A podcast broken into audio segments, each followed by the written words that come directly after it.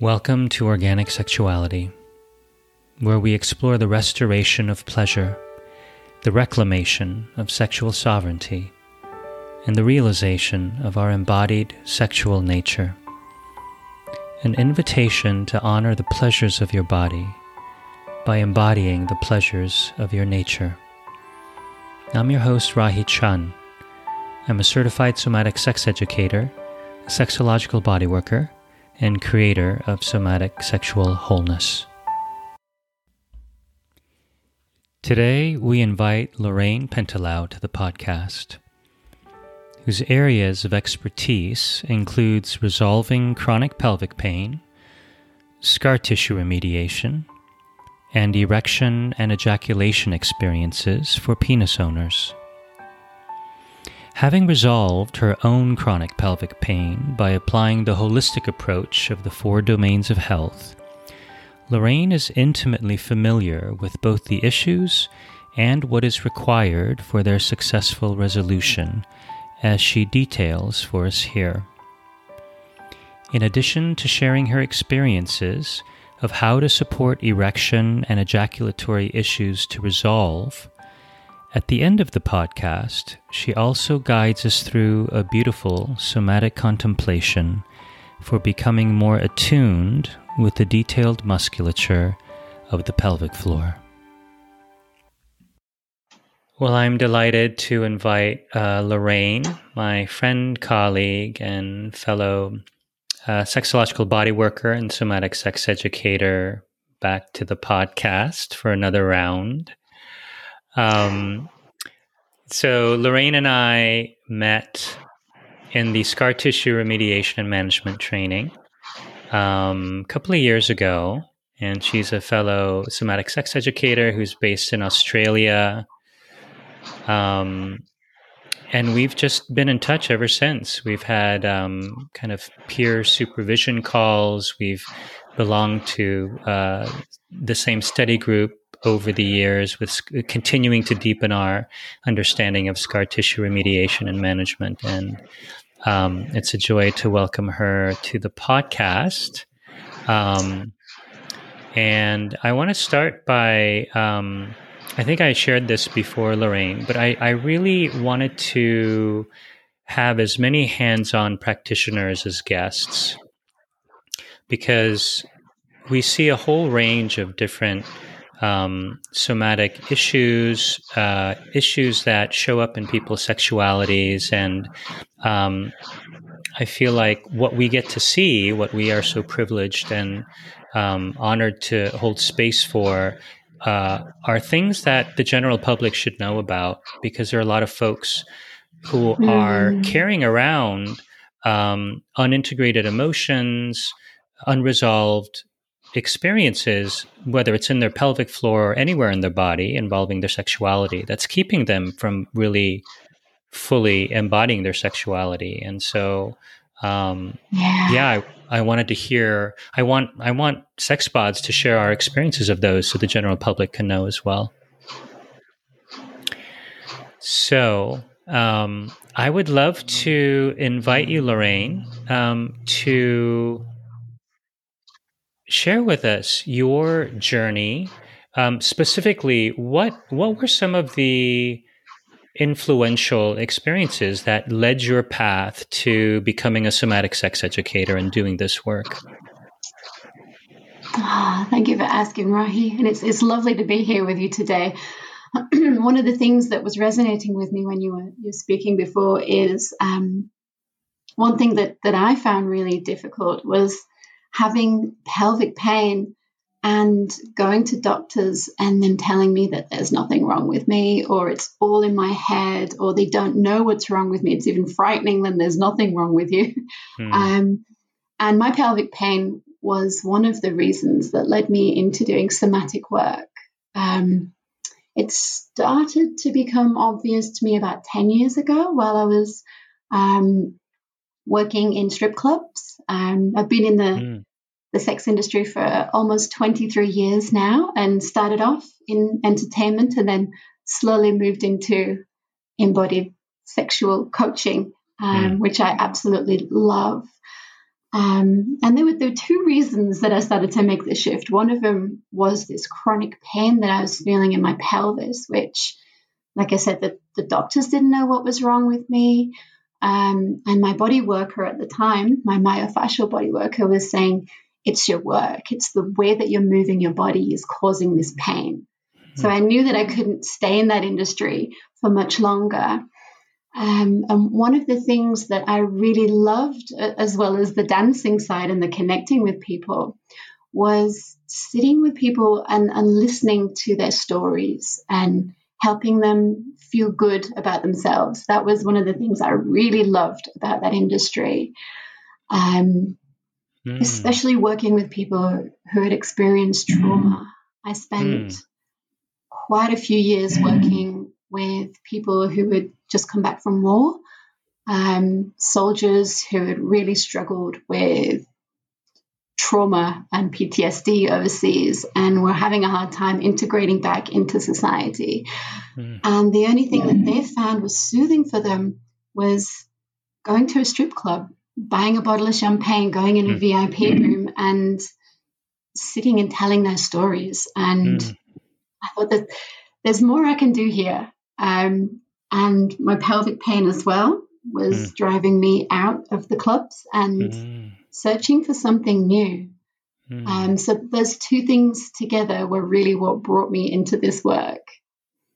I, I, started tinkering around as a as a client myself, like receiving bodywork sessions, going to workshops, learning about embodied sexuality, and and doing these things for myself. But one of the things I noticed is as I started to take these methods into my current profession, which was working in, in strip clubs and lap dancing rooms, that there was a transformation that was happening in the way that I could work with people and that I could do a lot hmm. more than just to sit and listen to someone's story and, and show them my boobs. mm.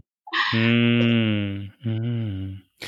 You know, um, it strikes me, Lorraine, that you were always interested in people's stories and mm-hmm. resolving or supporting the resolution of i mean it sounds like a lot of your clients were military who had ptsd and i'm guessing that for a lot of them it was um, the touch the contact you know uh, being seen feeling seen feeling heard mm. having their stories mm. told and the compassionate space that you hold in your listening um, that was medicine. Um, yeah. So it sounds like that was a factor which you know, which we we hold space for, you know, all the time now, and and hearing people's stories and really understanding uh, where the roots of them may come from, but also your own pelvic pain. Mm. Yeah, it, it was a, a, beautiful side effect of learning this work was the resolution of my own pelvic pain. Um, at the time when I started studying, it was chronic. It was really, really painful. Um, and one of the really interesting things that I learned was that um, the pain that I felt when I was moving my pelvis. And sometimes it would be the pain that I felt just walking around after a really strenuous night of work. Like I, I could barely sit, I could barely walk, I couldn't keep still. And also the, the pain that I would feel during certain sexual positions with certain sexual partners. And also the difficulty that I would have with digestion were all linked together. And I didn't understand this. I thought they were all separate issues. Mm. Um, but through the work of, of, Dr. Ellen Heed that we, we both studied with, with Ellen, um, I learned that these things are all connected mm. and they all feed each other in this holistic way. And the way that we resolve this pain is by using all these different holistic methods to tease apart the scar tissue and work through the emotional um, wounding that is held inside these scar tissues as well in our bodies. Yeah, you know, I feel like I cannot underscore that enough that it really is the unprocessed or unresolved emotional material that the body is really asking attention. You know, it's almost like the scar tissue is holding that emotional material to ask mm. the body owner to take a look at it. Um, help if you can share what your process was when, after meeting with Ellen. You had seen a, a, number of different medical professionals who all kind of mm-hmm. like threw their arms up. Yeah. Um, you know, if you can speak to what was different about what you experienced with Ellen's approach, and how did you go about addressing uh, the resolution of that pain? Mm. Well, Ellen just made it so accessible. She knew straight away what what was happening for me, and and understood from her own lived experience. I, I believe that what was going on in my pelvis, um, in a way that that the doctors they they doctors do wonderful things. I don't want to um, discredit mm-hmm. doctors. They do absolutely incredible things, um, but they couldn't do anything for me. They didn't know what was wrong, and there's a lot of ideas thrown around. You know, could it be ovarian cancer? Could it be um, a bacterial infection that we don't know how to treat? Or all these different things were thrown around, and it was very frightening. And then mm. to have I did a workshop with Ellen right at the start of my my training for sexological bodywork, where she put her hands on me and she could feel this huge lump of scar tissue that was sitting behind my left ovary. Hmm. And as she placed her hands on me, she was describing all the different layers of tissues that this scar was interacting with. It was connecting with my colon, my, my sigmoid colon. It was interacting mm. with various ligaments and muscles and squeezing all these different tissues together.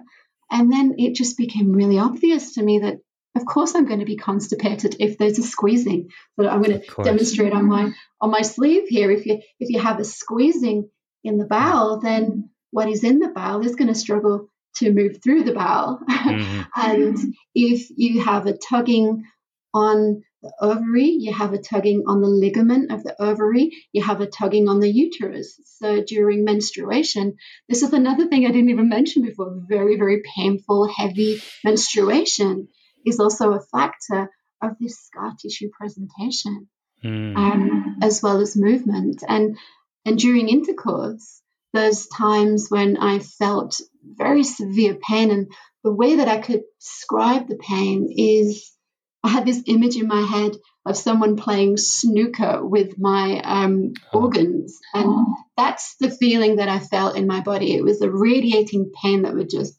bam, hit and go all the way down into my leg and right down to my foot on the left side. It was excruciating. Mm. Um, and understanding how all these things were linked. So from there, the first step for me was to change my diet and to try and balance out my beneficial bacteria in my guts. And, and how I did that was through an anti inflammatory diet called GAPS, which if you sort of take it down to its its main elements, it's it's eating clean. It's trying to eat as much organic food as you can. It's um, trying to bring good bacteria into the diet, such as sauerkraut and kefir, which is um, a, a, beautiful yogurt um, that's a lot more liquid mm-hmm. than, than regular yogurt. Um, and also so, so Lorraine, before you continue, I just want to mm-hmm. let listeners know that you're starting to describe the four domains and starting with the biochemical aspect yes. of the four domains, because mm-hmm. scar tissue will not only proliferate, but not get resolved in an environment uh, that is that causes inflammation and mm-hmm. where the blood is not clean and when there where there are toxins so um, the four domains the biochemical biomechanical emotions and scar tissue um, you started the GAPS diet is really addressing the biochemical aspect mm. Yeah, mm-hmm. it's it's a it's a beautiful way of looking at it. The four domains it it makes it easier to to sort of see the bigger picture. Um, the other thing about the GAPS diet is mm-hmm. that we remove all of the things that are going to feed the bacteria that we, we don't want in there. Um, we mm-hmm. take out sugar, we take out um, complex carbohydrates and starches. So we starve out the bacteria that we don't want. and we reintroduce and we feed the bacteria that we do want with lots of fresh vegetables that are not starchy um, mm-hmm. and plenty of bone broth, which is bones that are boiled with a little bit of apple cider vinegar and salt.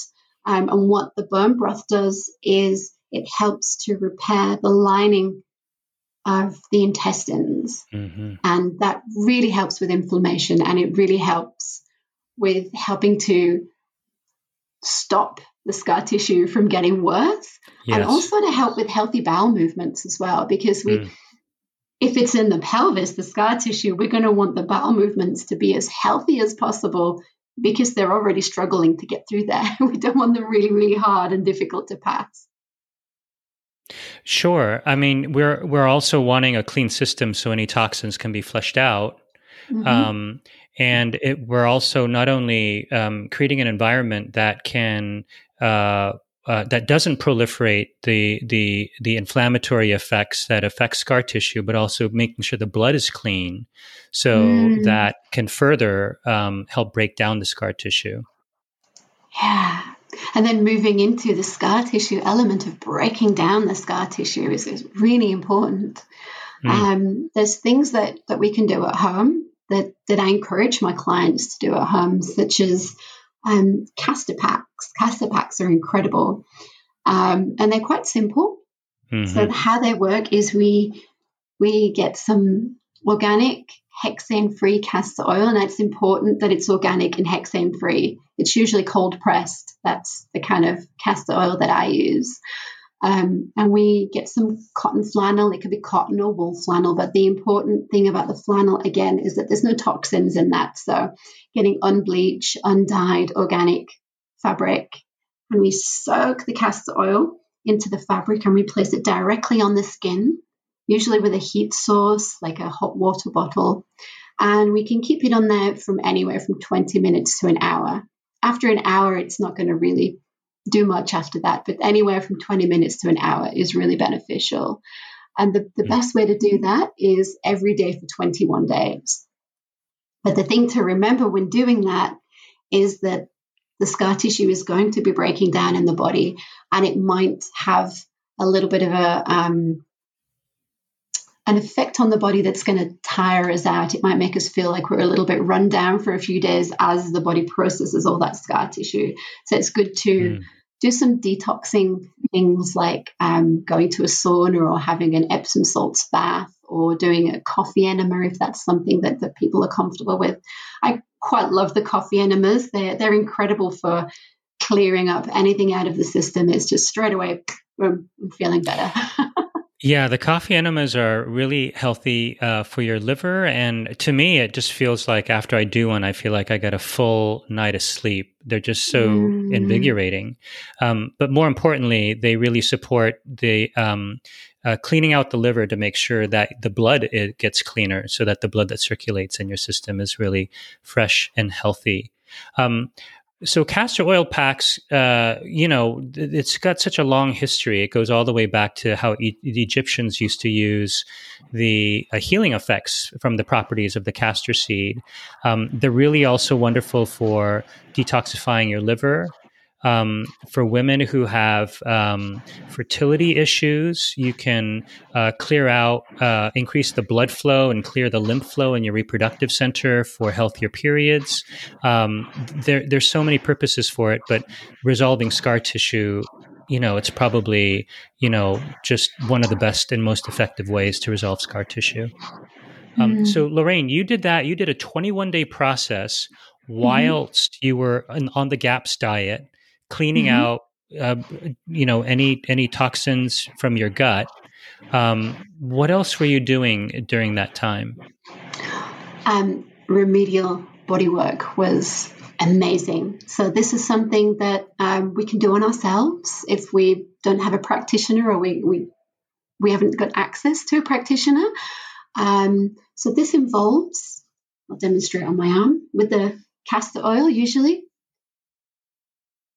feeling in and finding anywhere that feels a little bit bruisey or painful and giving it a good massage. Mm. We can do a pinch and roll effect on the skin like that. And usually, if there's a scar that's underneath the skin and you pinch and you roll, you can usually feel where the, the tendrils are underneath the skin. Because what happens with a scar, as you've probably, as the listeners have probably seen from scars that they've received on the outside of their skin from injuries, that the scar doesn't just usually stop.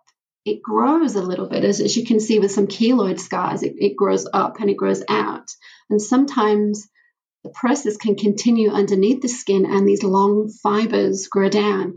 And that's what causes a lot of the pain. What Ellen found in me was these long tendrils that were moving all the way through my pelvis and connecting structures mm. together, almost like tendons and ligaments that shouldn't really have been connected together, but weren't in my genetics to be connected together. Um, but they were connected through this scar tissue. So, what this massage does is it starts to break down manually, mechanically, the scar tissue that's inside the body. Um, and this can be done internally as well through the vagina and also through the anus, working inside, finding those bruisey areas and working for a little while, not working until it's excruciatingly painful. We, we don't want to go too hard or too fast on these areas. So maybe doing 20 minutes maximum of body work, or if it starts to feel a little bit achy, a little bit too achy, stopping there, not doing too much. It's better to do too little than too much to start with until we really get used to what our body is telling us. You're also speaking to um, what kind of emotions may get touched into uh, that that may have caused that scar tissue to begin with. So moving gradually, um, and at a pace that the body and the person feels comfortable moving towards. So you're now talking about the biomechanical aspect mm. of the actual um, structure. You know what you're speaking to as far as the scar tissue and you know it can prevent mobility of internal organs. It can get in the way of your you know natural alignment of, of the posture of your organs within your body. So um, so you were doing the biomechanical quadrant as well. And how were you working with your emotions um, can I just add with the biomechanical quadrant, yeah. Rahi, the way that I was moving my body through the world as well, that that needed to change in order for me to resolve um, the issues that were coming up in my scar tissue presentation. Um, sleeping, for example, sleeping with one knee curled up and the other leg straight, my left knee curled up in a very fetal position, that was accentuating these connections and squeezing things together. Walking around with very big heels mm. was shortening my spine mm. and adding to that mm. sort of tendinous ligamentous scar tissue in there because it was it was carrying the weight of those with the way that I was moving my body through the world, um, doing all these strenuous mm. and acrobatic pole moves, which looked very impressive on stage, mm. but looking inside my body didn't look very impressive at all. They were they were contributing to my pain presentation. So learning how to move my body in a way that wasn't aggravating mm. and um, accentuating these holding patterns. Um, hmm. And you're moving to the emotional aspect. One of the most incredible things that I learned in my sexological bodywork training was consent and boundaries. Oh, wow. hmm. That was something that my body really enjoyed. It, it was hard to cognitively get my head around it outside of a workplace environment. So during the work in the workplace, I was incredible with my boundaries and consent. I had this whole list of things that was given to me by the different clubs that I worked in, and also by my own mm. personal boundaries of what I was happy to do and not to do at work. And that outside of work, I was a yes person. I would just mm. say yes because I didn't want to hurt someone's feelings. I would say yes, not knowing that it was really a no inside my body. So, learning how to be embodied and feel the yeses and the nos or the I don't knows coming up was just amazing.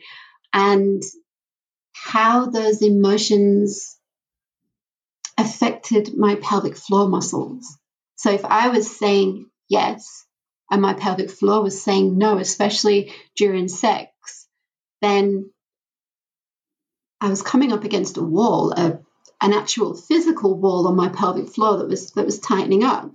And every time I would mm-hmm. have sex, when it was a no and I was saying yes, my body would close up. And with my pelvic floor tissue hardening against the, the pressure of, of incoming um, penises, fingers, and whatnot, mm-hmm. that's mm-hmm. also causing an injury and inflammation that was adding to this scar tissue presentation. So, working through not only the consent and boundaries, learning when it was a full, authentic yes all the way through my body and noticing the difference and how different that felt engaging in sexual practices once it was a full embodied yes. And also learning how to know when my body was ready, even if I felt aroused psychologically and physically, understanding when the tissues of my body were actually aroused and engorged and ready to engage in sexual practice was hmm. also mm. incredible. Um, so it sounds like there, I mean, it sounds like before there may have been an awareness of what your body wanted, but now you are connecting your voice and really advocating for your own boundaries and consent, really mm. advocating for your boundaries rather than just feeling what it is that your body wanted. Yeah. But knowing, yeah, knowing what my body wanted as well as being able to communicate. And that, that takes a lot of work. Well, I mean, for a lot of us that had um, our boundaries breached as children, it can be a first time education, you know, as adults, learning how to not only mm. listen for what the body's authentic desire is, but giving voice to it. But it sounds like your body yeah. and its real intelligence literally uh, was creating a wall towards what it no longer wanted in the form of the scar mm-hmm. tissue around your left ovary. Yeah. Yeah. It no longer wanted the sexual contact. It no longer wanted the sugary foods. It no longer wanted the pole dancing. And it was telling me that those things were, they were okay then, but they're mm. not okay now. And that's what my body was saying. Or maybe they weren't okay then, mm. and I mm. just mm. thought that they were. That's the thing. Um, and and also in mm, working through um, the emotional aspect of, of scar tissue, when those layers start to peel away and the body starts to soften and move, there's a whole process of somatic memory coming up. And then what do we do with these somatic memories that we have that might not be very pleasant? Um, taking them to a, a, a, trauma therapist is is the next step. Mm. And um, I believe that if we don't work through our traumatic memories and our somatic memories that come up, then the scar tissue may still continue to proliferate, even if we do all the other things. Um, it's it's a holistic mm-hmm. process of bringing all these elements together, and it's mm-hmm. different for every person, depending on the way that they move through the world, what their putting into their body uh, in regards to to food and sexual expression as well.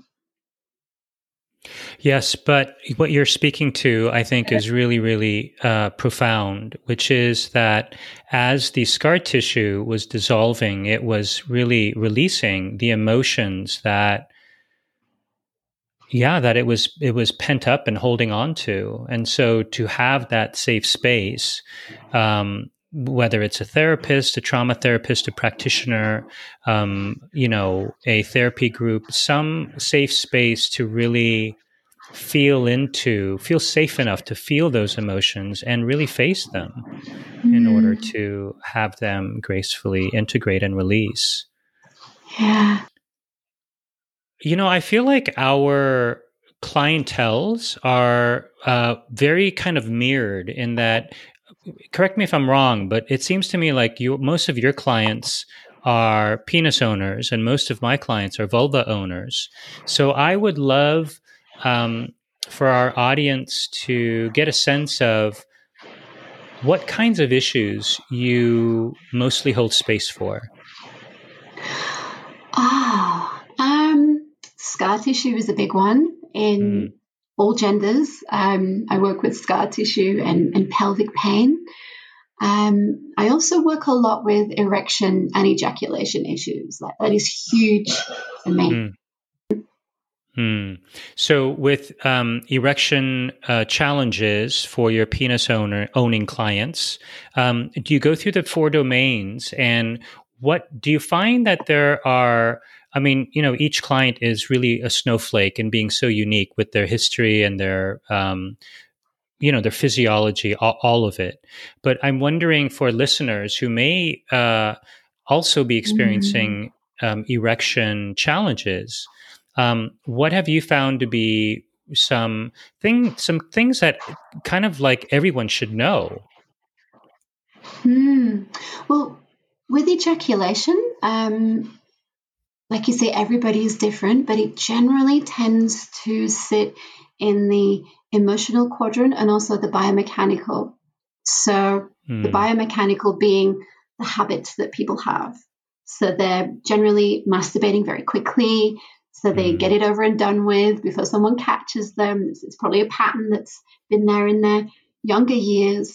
So they get in a habit of ejaculating quickly. And then when it comes to having partnered sex, hmm. They're ejaculating quickly because that's what mm. they've learned how to do. Um, there's also an emotional aspect that comes into ejaculation. It could be that they're getting frightened when they're engaging in sexual activity because they know that they ejaculate quicker than what they want to. They hmm. get frightened and then they ejaculate quickly um, because there's a huge emotional component behind ejaculation as well.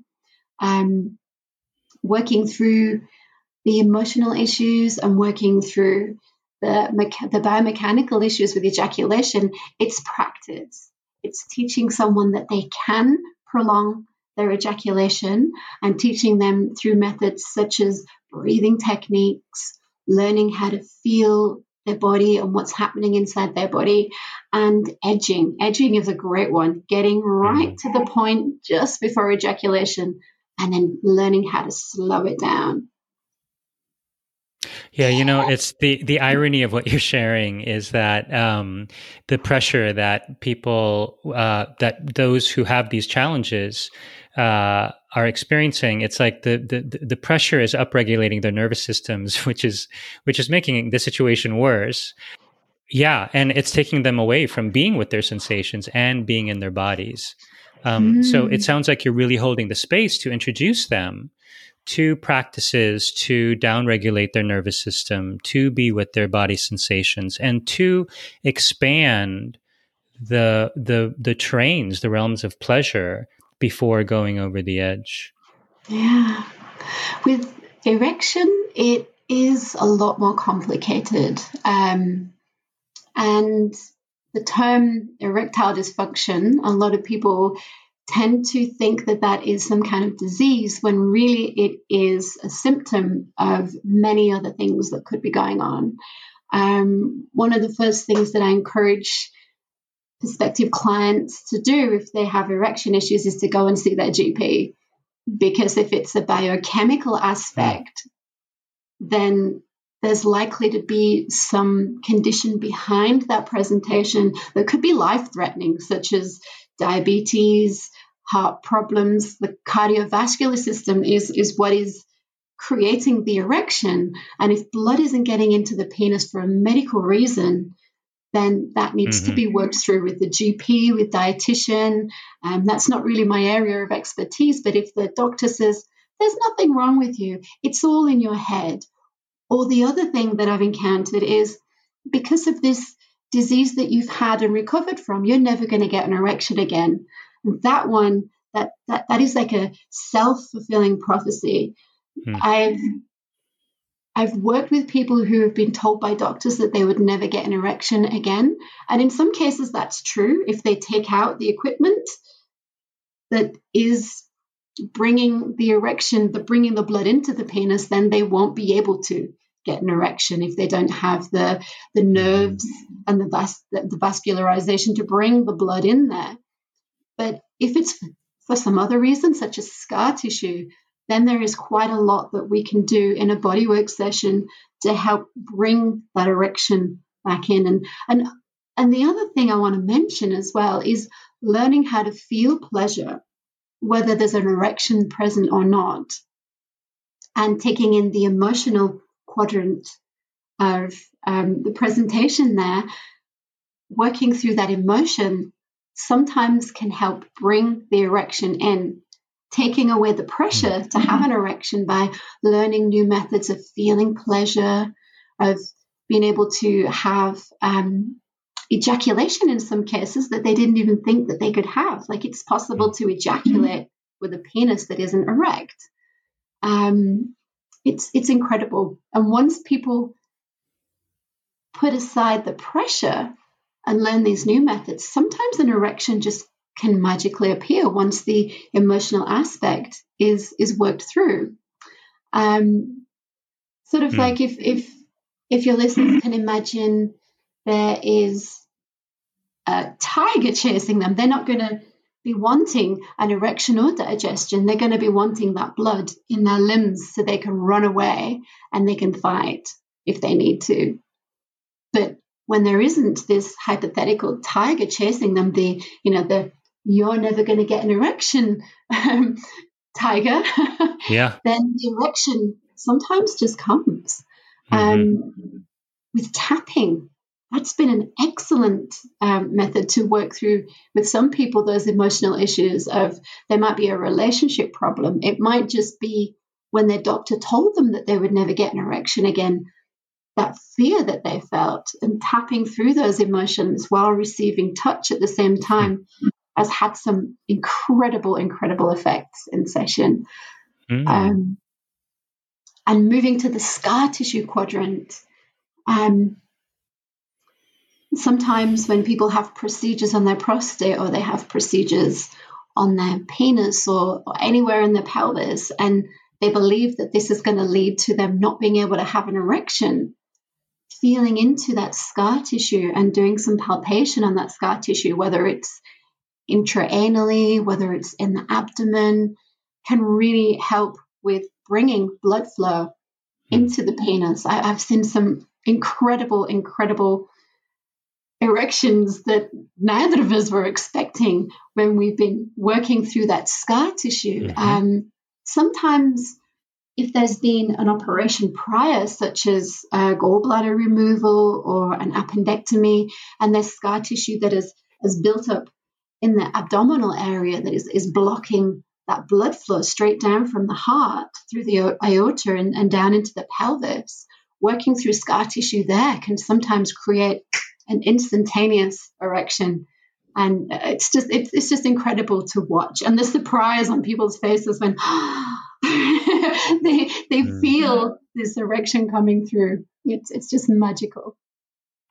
So there's uh, many important points to underscore in, in what you've shared. Certainly, the blood flow is really, really primary. But you know, one of the first things you shared, Lorraine, is how debilitating medical advice kind of a it's almost like a medical sentence it sounds like some of your clients have received that prove to be untrue and that you know i mean it is so psychological that um, it's kind of shocking that a medical professional would not be sensitive to kind of, you know, I mean, giving someone a sentence that they wouldn't have an erection when in fact they they can. Um, mm. But yeah, the emotional. I mean, I guess it's the yeah, that is the emotional aspect. I mean, you spoke about the pressure and the, how the pressure uh, can be like a tiger chasing them and what that does to the blood in the body. I've known of clients who, um, you know, where it is deeply emotional, where there's a situation like someone had an abusive father, where their masculinity uh, is symbolized in an erect penis, and they, you know, for the life of them, would never want to embody or be reminded of that kind of abusive power. And so, you know, that power is represented in their erection. Yeah. Um, I want to mm-hmm. ask you, yeah, go ahead.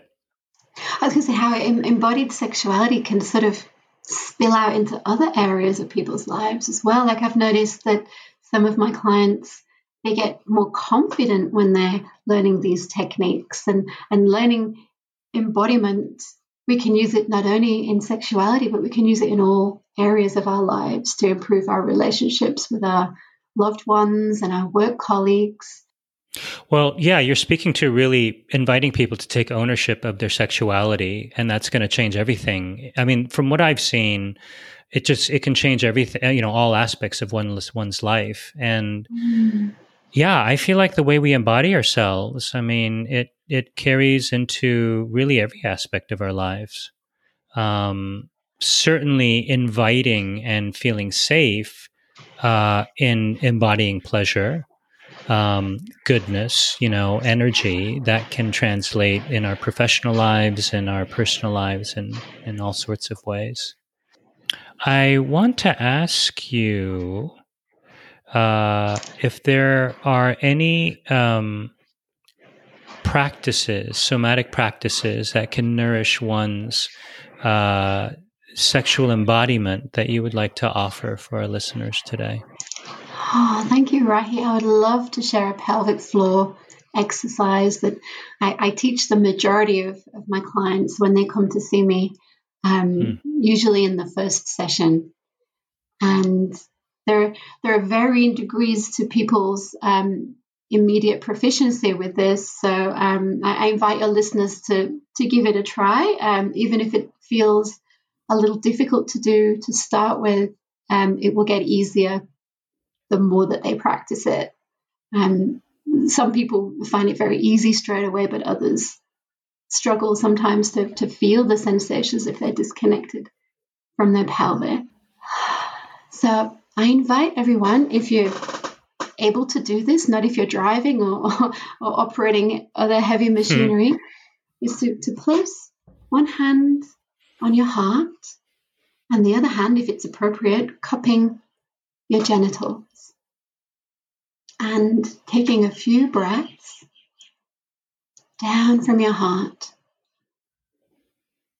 and then into your genitals with your inhale. And as you exhale, bringing that breath or imagining that breath moving up from your genitals and back to your heart.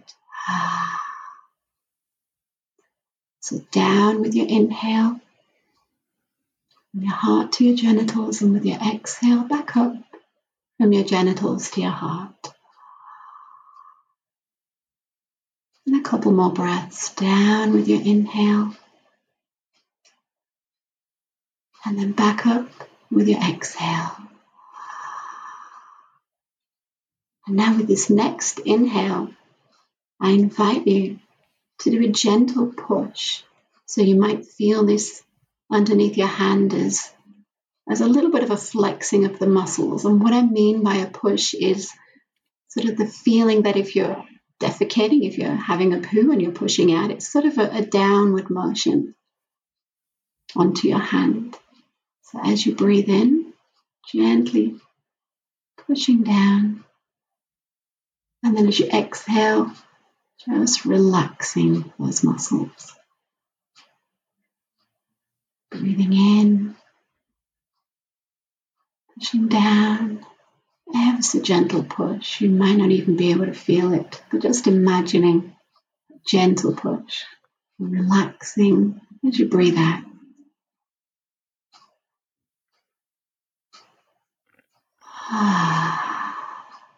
Now I invite you to bring a clench. So this is a, a squeezing of the pelvic muscles. What you would do if you were stopping yourself having a wee mid flow.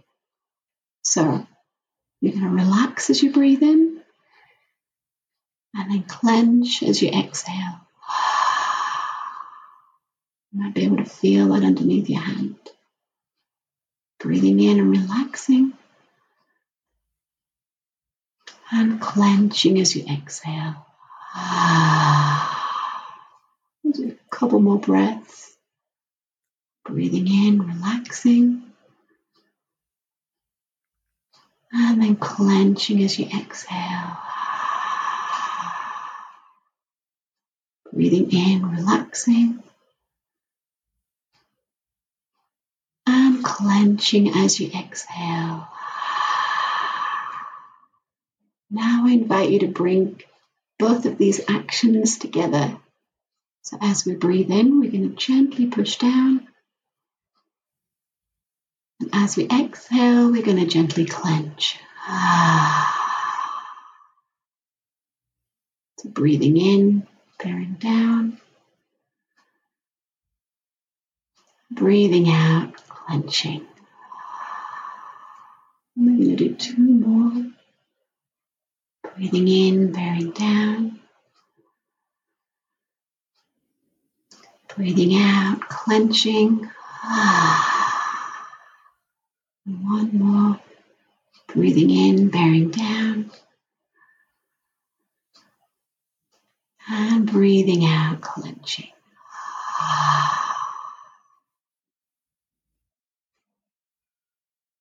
Gently bringing your focus back into the room, back to the podcast.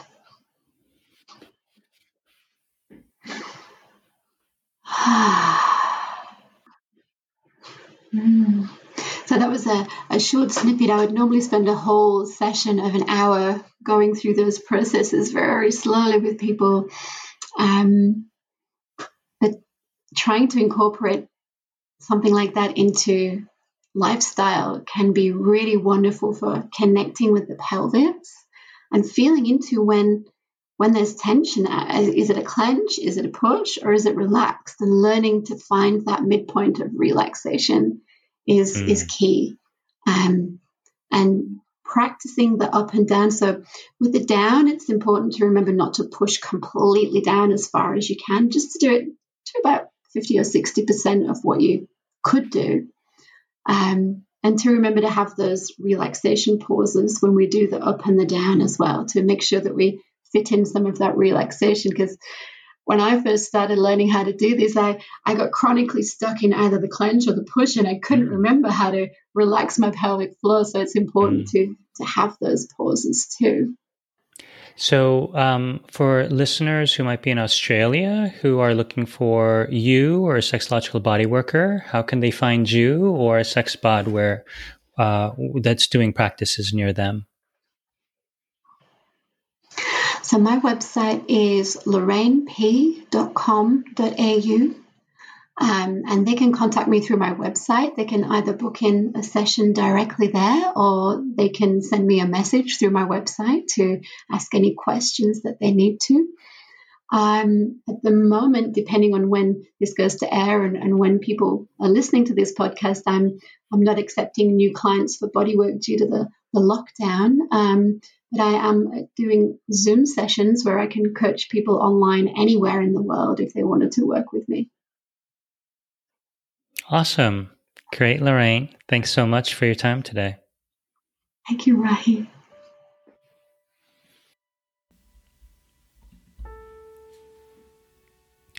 How was it to engage your pelvic floor muscles on the in breath and the out breath?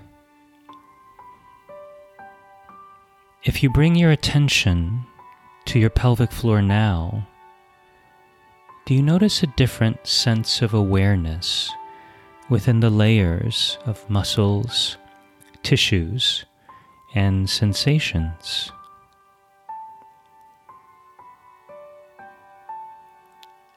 Can you explore massaging these subtle layers simply with your breath and muscle control?